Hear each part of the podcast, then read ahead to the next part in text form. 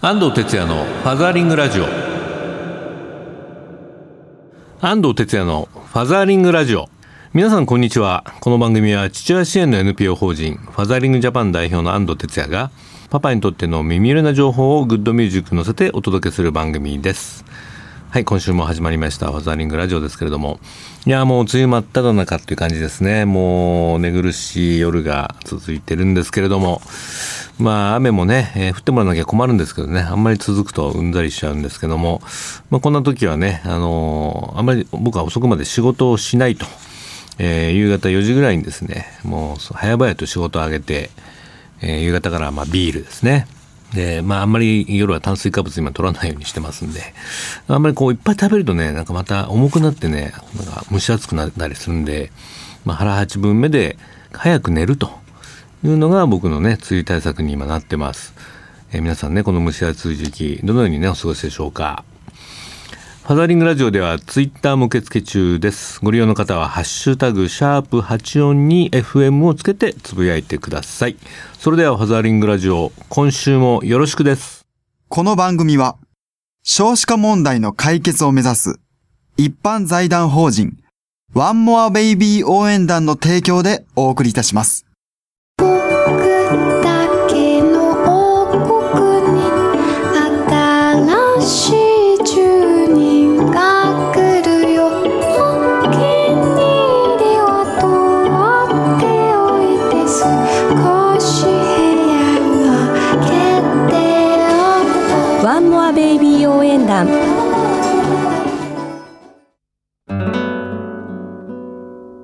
ファザーリングラジオ FM 西東京からお届けしています。ここからはインフォメーションのコーナー、え、子育てに関するニュースなどパパたちに必要なトピックスあるいは知っといてもらいたいね情報をお届けしたいと思います。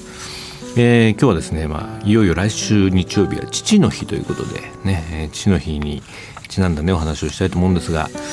えー、父の日っていうのはどこで生まれたかっていうとですねこれアメリカなんですね。1909年ワシントン州の、ね、女の子。ね、男で一つで自分を育ててくれた、まあ、その女の子が、えー、父親をたたいて、えー、制定されたというふうに言われています、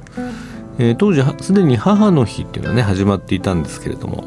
えー、父の日もねあった方がいいんじゃないかってことで母の日のように父に感謝する日ということで始まったそうです。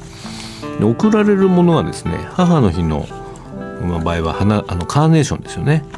えー、父の日はねなんかねバラバラだったそうですね。えそのワシントンの女の子が父の日に、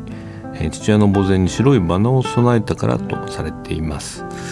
えー、僕は父の日でねあのバラをねもらった記憶は全くないんですけれども、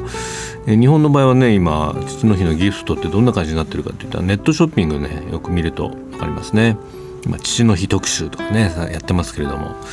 えー、この間見てたらね1位はやっぱり食べ物でしたね、えー、うなぎとかカニとかね。まあ、お酒も定番ですね。あと甘いものが好きなパパには父の日スイーツなんていうのもねやってましたね。あとまあファッションでいうとまあ定番ではネクタイワイシャツポロシャツね、えー、時計バッグとか、まあ、季節柄ジンベエなんていうのねなんか人気みたいですね。あんまりジンベエね子供からもらっても嬉しくない感じはするんですけどね。えー、まあ毎年ねあの、まあ、子供からっていうのもあるんですけどもママからねプレゼントを送る場合もあると思いますが、えー、何にしようかね悩んでてえー、まあ、結局なんかあのとりあえずネクタイみたいな感じになっちゃってる。ママも多いと思うんですけれども。なんかねパパ的にはネクタイもらうとなんかもっと働けって言われてるみたいでね、えー、僕なんかプレッシャー感じちゃうんですけどね。皆さんいかがでしょうか。まあ、送るんだったらねできればそのパパの趣味のねもの家でね楽しめるようなものが僕だったらいいかなと思いますね。まあ、服とかねお酒僕自分で買うんでね。え好きな音楽をね、まあ、例えば CD のギフト券とかね、えギターのピック100枚とか、なんかそんなのもらったらね嬉しいな感じするんですよね。まあ普段仲のいい家族だったらパパの好みも分かってるはずなので、えー、そういうサプライズでねパパを喜ばせてみてはいかがでしょうか。まあパパからねリクエストしちゃってもねいいと思うんですけどもね。まあそもそも父の日はプレゼントあげることが目的じゃなくて、まあ、父の日だからこそのお父さんとのコミュニケーション、ね、それを取ることが大事なんだというふうに僕は思いますね。えちなみにねファザリングジャパンではかつて死の日はネクタイじゃなくてエプロンを送ろうっていうねキャンペーンをやりました、まあ、そのエプロンをつけて、まあ、家族のために料理もね作ろうよっていう、まあ、そんな日にしようよっていうねキャンペーンでしたねはいまあ、あの話はまたアメリカに戻りますけどねあのアメリカのオバマ大統領っていうのはねえ小さい頃、まあ、ケニア人の、ね、お父さんなんですけどねあまり一緒に過ごしてなかったそうです。えー、一昨年の父の日の演説でねオバマ大統領はこんなこと言ってましたね。今でもただそばにいるだけでなく自身自分の人生に関わってくれる父親にいてほしかったと思う。母が最善を尽くして私に教えてくれた勤勉さや誠実さ責任感遅れてもたされもたらされる喜びなどの価値について父親はもう一つの規範となって示してくれただろう。これら全ては子供が明るい未来を描くための土台となるものだ。うん。オバマいいこと言いますね。えーまあ、どのような環境であれ、まあ、良い親でいることは簡単ではないとも打ち明けてますね。どうすればより良き夫良い父親になれるのか私は今もまだ模索している最中だ。ああなるほどね。オバマさんも確か娘が2人いるパパですからね。まあ誰でもね悩んで当たり前なんですけどもね一日一日子供と一緒にパパも成長すればいいんじゃないかなと思いますね、えー、父の日ね皆さんちょっともうすぐなんでそわそわしてるパパもい,、ね、いらっしゃるかと思いますけれども、えーまあ、僕的にはですね父の日は子供が、えー、父に感謝を表す日ではあるんですけどもね。えなんだかそれだと、え受け身になっちゃうので、まあ、ファザーリング的にはですね、え父親になったことをね改めて喜ぶ日にしたいというふうにね思いますね。まあ、家族の存在っていうのはね、まあ普段何気なく過ごしてるとあのちょっと忘れがちというかね、えースルーしちゃうんですけども、まあ、こういう日にね家族のありがたみを確認してああ自分はパパになってよかったなとかですね。またね明日からね、えー子育てや仕事頑張ろうってね、まあ、そんな風なことを思える日が僕は父の日なんじゃないかなと思いますね。えーそれをね家族と共有できる。まあ母の日もそうかもしれませんけどね。特にお父さんはね、え来週の父の日そんなことをね思いながら美味しいお酒でもね、え飲んでみてください。それではどうぞね来週父の日をね楽しんでください。はい本日のインフォメーションコーナーは父の日についてお届けしました。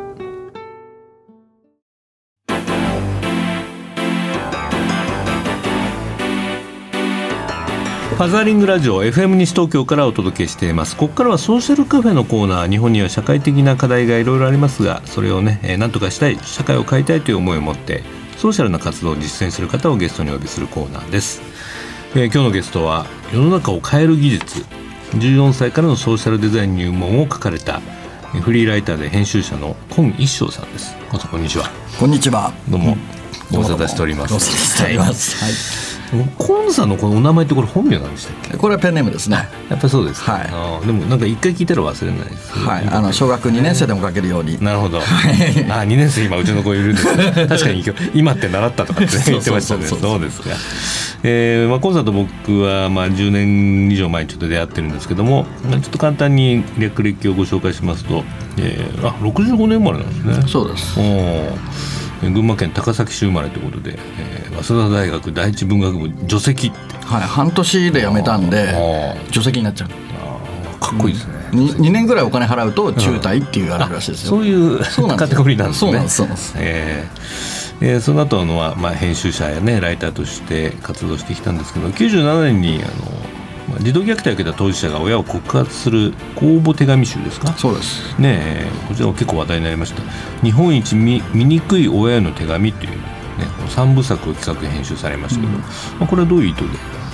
まあ大体その虐待を語る人って精神科医とかね、うん。カウンセラーとか専門家が多かったんだけど、はい。まあ、当事者の言葉が出てこないなっていうのを思って、当事者は実際どのように感じながら生きてるんだろう、うん。あるいは生き延びたんだろうっていうのが知りたかったと。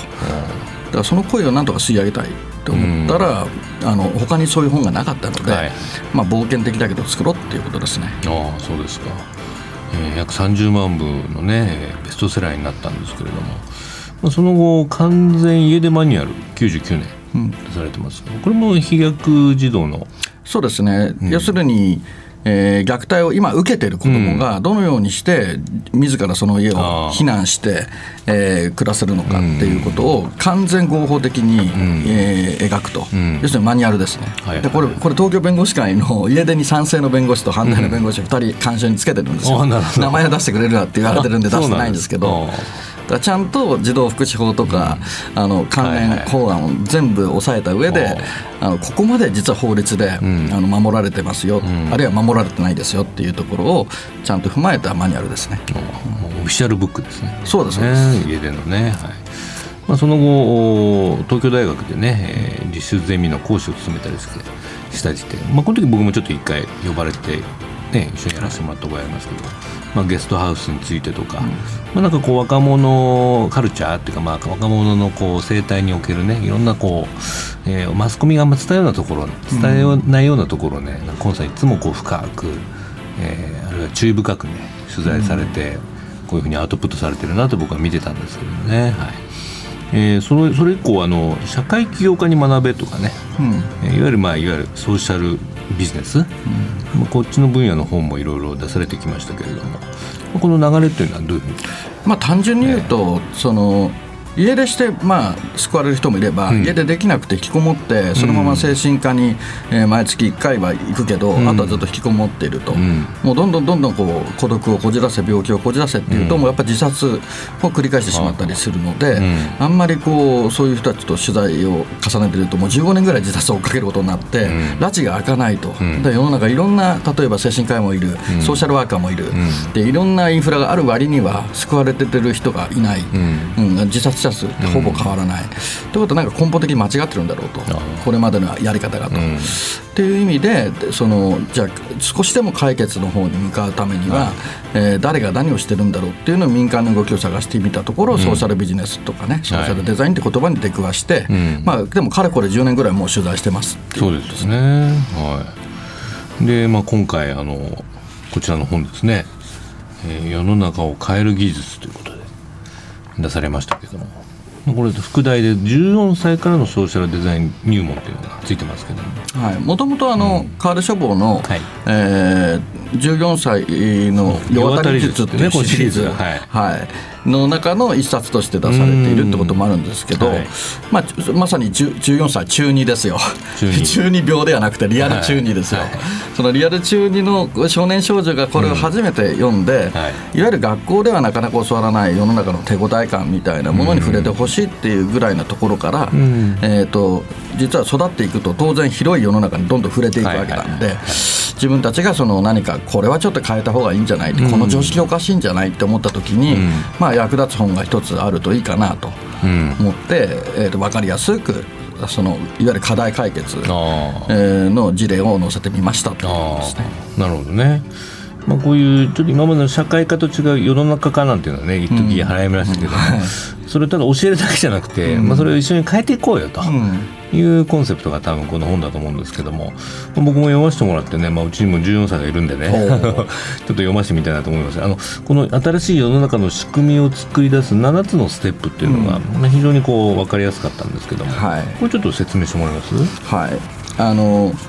今一番自分が苦しいものっていうの、うん、最優先の苦しいものっていうのは意外と無自覚なんで、うん、お互いにそれをこう語り合いながらね、はい、まず出してもらうと、うん、要するにこれを変えたいんだよねっていう世の中の仕組み、はい、まあ、世の中の仕組みっていうのは例えば法律かもしれないけど常識とか差別とか偏見とか全部そうなんです世の中を変えるっていうとなんか大き大きすぎちゃうんだけど仕組みを変えるってことなんですね。そうなんです、ね、大事ですよね。これは一番目ということ、そうです。とすると例えば、あの子をいじめてるこのクラスの雰囲気は嫌だとか思ったら、じゃあこのクラスを変えるにはでいいんですよ。あなるほど、うん、簡単に言うと。はい、で2番目が？はい。でとするとあの子は例えばいつも黙っているからいじめられるんだっていうのがもし世の中の仕組みだとしたら、うん、あのその仕組みによって生じる問題それはいじめかもしれないし無関心かもしれないし、はいはい、そいつに例えば掃除当番を押し付けることかもしれない、つまり何か仕組みが悪いと社会問題っていっぱい起きるんですよ実は。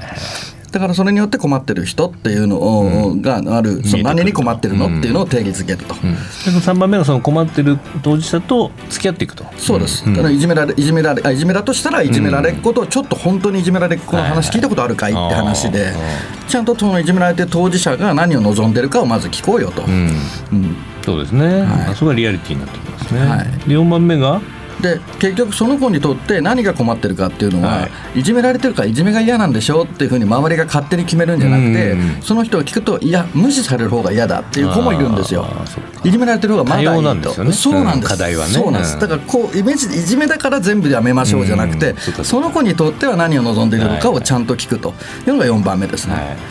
その後は、えー当事者固有の価値を発見する。なるほど。そうなんです、うん。結局その子その子によって同じようにいじめで困っていたとしても、その子その子の価値はそれぞれ違うんですよ、はでその子が例えばすごく黙黙ってるような、あまり言葉うまく喋れなくて、静かなキャラクターかもしれないけれど、はいそれがいいっていうふうに思う子も、他の周りの子にはいるかもしれないじゃないですか。そうかそうか、うん。なるほどね。だからそうその子ならではの価値ですね。ね、うん。で当事者次は6番目当事者の価値を喜んでくれる人を想像すると言いますね。はい。例えばその子が、まあ、ここにあので例えばで書いてあるのは、うん。当事者の価値っていうのは、例えばすごくあのおとなしい子だとしたら、うんあのおとなしい子と一緒にいると何も喋んなくて楽だからほっとするっていうのがあるとしたらそのほっとする人が当事者の価値を喜んでくれる人ですよね。はいはいはいだすごい俺快活な活発な女の子が好きなんだよみたいな男の子もいる反面、うんいや静かに黙ってて寄り添ってくれるぐらいの静かな女の子がいいっていう子もいるじゃないですか。まあ、暗いと見るかあのうん。寡黙と見るかっていうね、そうなんですそうなんです。資料深いと見るかっていうそういうことですよね。そういうことです。新しい価値の発発見ですよね。発見なんです。それをだから喜んでくれる人は確実にいるよと。みんながみんな喜ばなくてもちゃんといるよっていうことをはい。発見すると。で最後7番目が？はい、とすると、ん。当事者の価値、ねうん。おとなしいとか、はい。ね、あのいう価値を喜んでる人とまず結びつけてあげると、うん。そうすると2人の間に新しい関係が生まれるよと、はい。でこれがね意外とあの試みられずに一方的に今までだったら、うん。あのおとなしい子は快活にすればいいんだとかっていうような解決のさあの方向に引っ張直られて線的なねそうそうそうそうベタな感じの。ねうんうん伏線型というかいろんな人に関わってもらって、そうですそうですそのネットワークでこう支援していくみたいなね、そう。だからその子がおとなしいからだからダメなんだっていうブランディングを先に決めないでってことですよね。これ非常に分かりやすいな、うんとねぜひあの子供たちでねいろいろクラスの問題に悩んでる子たちはね、ちょっと実践してほしいなって思いましたね。はい。えー、コウさんあのこのこの後なんかイベントの予定とかございますか？えっと7月7日七夕の夜に、えっと夜7時半から10時半まで、えー大阪南のトークライブ居酒屋、ん。えーロフトプラスワンウエストというところで、うん。えーまあ、僕が司会になって、ん。大阪の面白いソーシャルデザインの担い手たちを集めたイベントをやります。あいいですね、はい。ぜひ関西のね関心ある皆さんぜひねロフトプラスワンウエストまで。はい。僕も一回呼んでくださいね。大阪ですよ。東京の方で、あ東京の方にね、はい、えー、あのコウさんこの番組実はあのお父さんお母さん、まあ、中学生のね、親なんか聞いてるんですけどえ最後に何かこうちょっとメッセージをいただけたらなと思うんですけど。えっとですね、僕はちなみに結婚もしてないし、出産子育ても経験がないので、僕のあのこなんていうの子供時代の経験で言うと僕なるべく妹が4つ下にいるんですけど、あの兄弟で何かするってほとんどないんですよ、男と女ってこともあって、うん。だけど本だったら中高生ぐらいの時にこう、僕の本を妹にこれ面白かったよっていうふうに渡すことはできる、漫画とかも含めて、で逆もあると思うんですよね、うん。やがてねだからお兄さんお姉さんが僕の本を読んでくれて、うん。それをお下がりでいいからその下の子に渡すとか近所の子に渡すとか、はいはいはい。本がねそのどんどん旅していってくれるといいかなと思うのでこれによって子供同士がつながっていくっていう感じが面白いのかなと。まあ、なかなかね今本読まなかったりもするんでね、まあ親も読まなかったりするんでね、まあ、なかなか難しいんだけど、でもこういうそのまあある種の,、まあ、あの生きるための実用書というかね、参考書になると思うんでね、まあ、生きる力とか今親たちも言ってますからね、まあ、こういう実践的な本どんどん広めてほしいなと思いますね。あと個人の属性で強くなくても力がなくてもん生きられる世の中の仕組みを作りましょうよと。うんさすが編集者ですね。まとめていただきました。はいありがとうございます。はい。というわけで今日のねソーシャルカフェもっとねお話を伺いたいんですけどね、えーすごくあのいつもねかかあのツイッターとかねえー見てるとすごいあの発言が面白くてね、ぜひ皆さんもコンさんのね名前で検索してねフォローしてみてください。えー今日のソーシャルカフェは、えー世の中を変える技術という本を書かれた。えーフリーライターで編集者の今一生さんでした。今さんまたよろしくお願いします。どうも今日はありがとうございました。ソーシャルカフェゲストの今一生さんからリスナーの皆様へ素敵なプレゼントのご案内です番組でも紹介したコンさんの著書「世の中を変える技術14歳からのソーシャルデザイン入門」を1名様にプレゼントいたします。ご希望の方は FM 西東京のホームページから番組からのプレゼントというバナーをクリックしてファザーリングラジオ世の中を変える技術としてその他の必要事項も入力して送信ください。E メールをご利用の方は egao 数字で842アットマークウエストハイフン東京 .co.jp です。メールのタイトルにファザーリングラジオ世の中を変える技術係と入力しご住所お名前年齢電話番号番組の感想等を書いてご応募ください。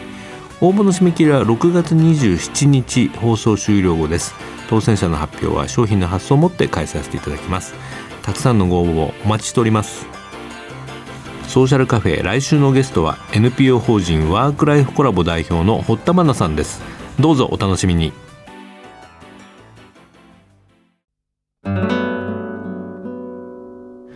絵本コーナーパパ読んでです。このコーナーで週末パパが子供と読みたいおすすめの絵本を一冊ご紹介します。今週はこちらですね。生き物床屋という絵本です。ちょっと読んでみましょう。床屋に行ってきなさい。ボサボサの髪の毛を見てお母さんが言いました。はい行ってきます。わあみんなかっこいいな。生き物床屋で切ってもらったの。と女の子が言いました？よし僕も行ってみよう。お店は髪がボサボサのお客さんでいっぱいです。カニさんお願いします。はいいらっしゃいませ。とカニさんが言いました。どんな部屋になるんでしょう？チョキチョキ。あカニ部屋になりました。僕はじゃあクワガタさんにお願いします。私はリスさんにお願いします。どんな部屋になるんでしょう？クワガタ部屋になりましたわあかっこいいリス部屋になりましたわあかわいい僕はノコギリザメさんにお願いしますどんな部屋になるんでしょうまあ、こんな形ですねあのいろんな生き物が床屋さんになっていてそこにね髪の毛を切りに行くんですけれども、えーね、あの非常にあの塚本康さんのワールドで、えーまあ、読んでてね、えー、すごくこ、まあ、バカバカしいんだけども、ね、ちょっと笑ったり考えさせられるそんなね絵本になってます。絵本ナビのもこんなレビューが来てましたね。えー、まー、ちゃんママさん石川県女の子7歳5歳の30代のママからです。娘たちに読みました。男の子が生き物床屋に行って髪を切ってもらうんですがびっくりな髪型に男の子が待つ間にいろんな生き物たちが他の人を人の髪を切っていくのですが娘たちはありえない嫌と言ってましたがでもイカさんタコさんの仕事には感動していました。イカとタコはすごいと。私も感動。男の子のが喜ぶお話かもしれません、まあ、こんなねレビューが来てました。はい、えー、梅雨時ちょっとねあの頭さっぱりしたい時にね僕もあの髪切りたくなるんですけどもね。えー、こんな楽しい床屋さんがあったらねいいんじゃないかなと思いますね。えー、今週の絵本は生き物床屋塚本康作アリス館から発売になっています。Facebook ページにの方にもリンク貼っておきますのでご覧ください。今週のパパ読んででした。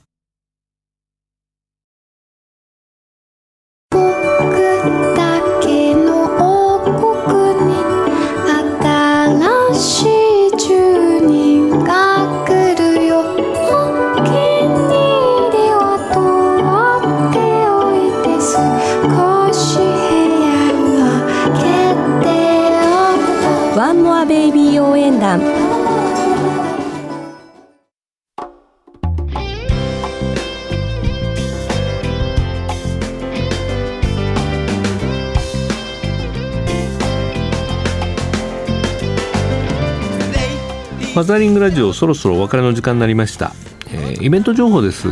僕が代表を務める NPO 法人タイガーマスキンの第21回勉強会が7月10日に開催になります。今回ね、えー、ゲストには NPO 法人子ども虐待ネグレクト防止ネットワークの山田藤子先生をお招きします、えー、日本初虐待を受けた子どもたちのためのワンストップセンター、えー、子どもの権利擁護センター神奈川というのでね設立されたんですけれども。まあ、その設立に至る経緯とか、えー、山田先生のね思いなんかをね伺って、まあ、みんなで、えー、私たち何ができるかというね話し合ってみたいと思います。7月10日金曜日の、えー、夜7時から文京シビックセンター26階のスカイホールで開催します。参加費は資料代として500円。定員80名になってます。もちろん僕もね行きますのでぜひ会場でお会いしましょう。え、ファザリングラジオではリスナーの皆さんからのメッセージをお待ちしております。FM 西東京のホームページからリクエストメッセージのバナーをクリックして必要事項を入力して送信ください。E メールをご利用の方はメールアドレス egao 笑顔数字で842 west- 東京 .co.jp です。番組のフェイスブックページもね更新してますのでぜひいいねして覗いてみてください。えー、梅雨が続きます、えー、お子さんとパパご自身ね自分の体調管理を忘れずに、えー、元気に過ごしてください、えー、ファザーリングラジオお相手は安藤哲也でした。パパの皆さんまた来週まで keep on fathering。バイバイ。この番組は少子化問題の解決を目指す一般財団法人ワンモアベイビー応援団の提供でお送りいたしました。一番一番素敵な素敵な仕事お父さん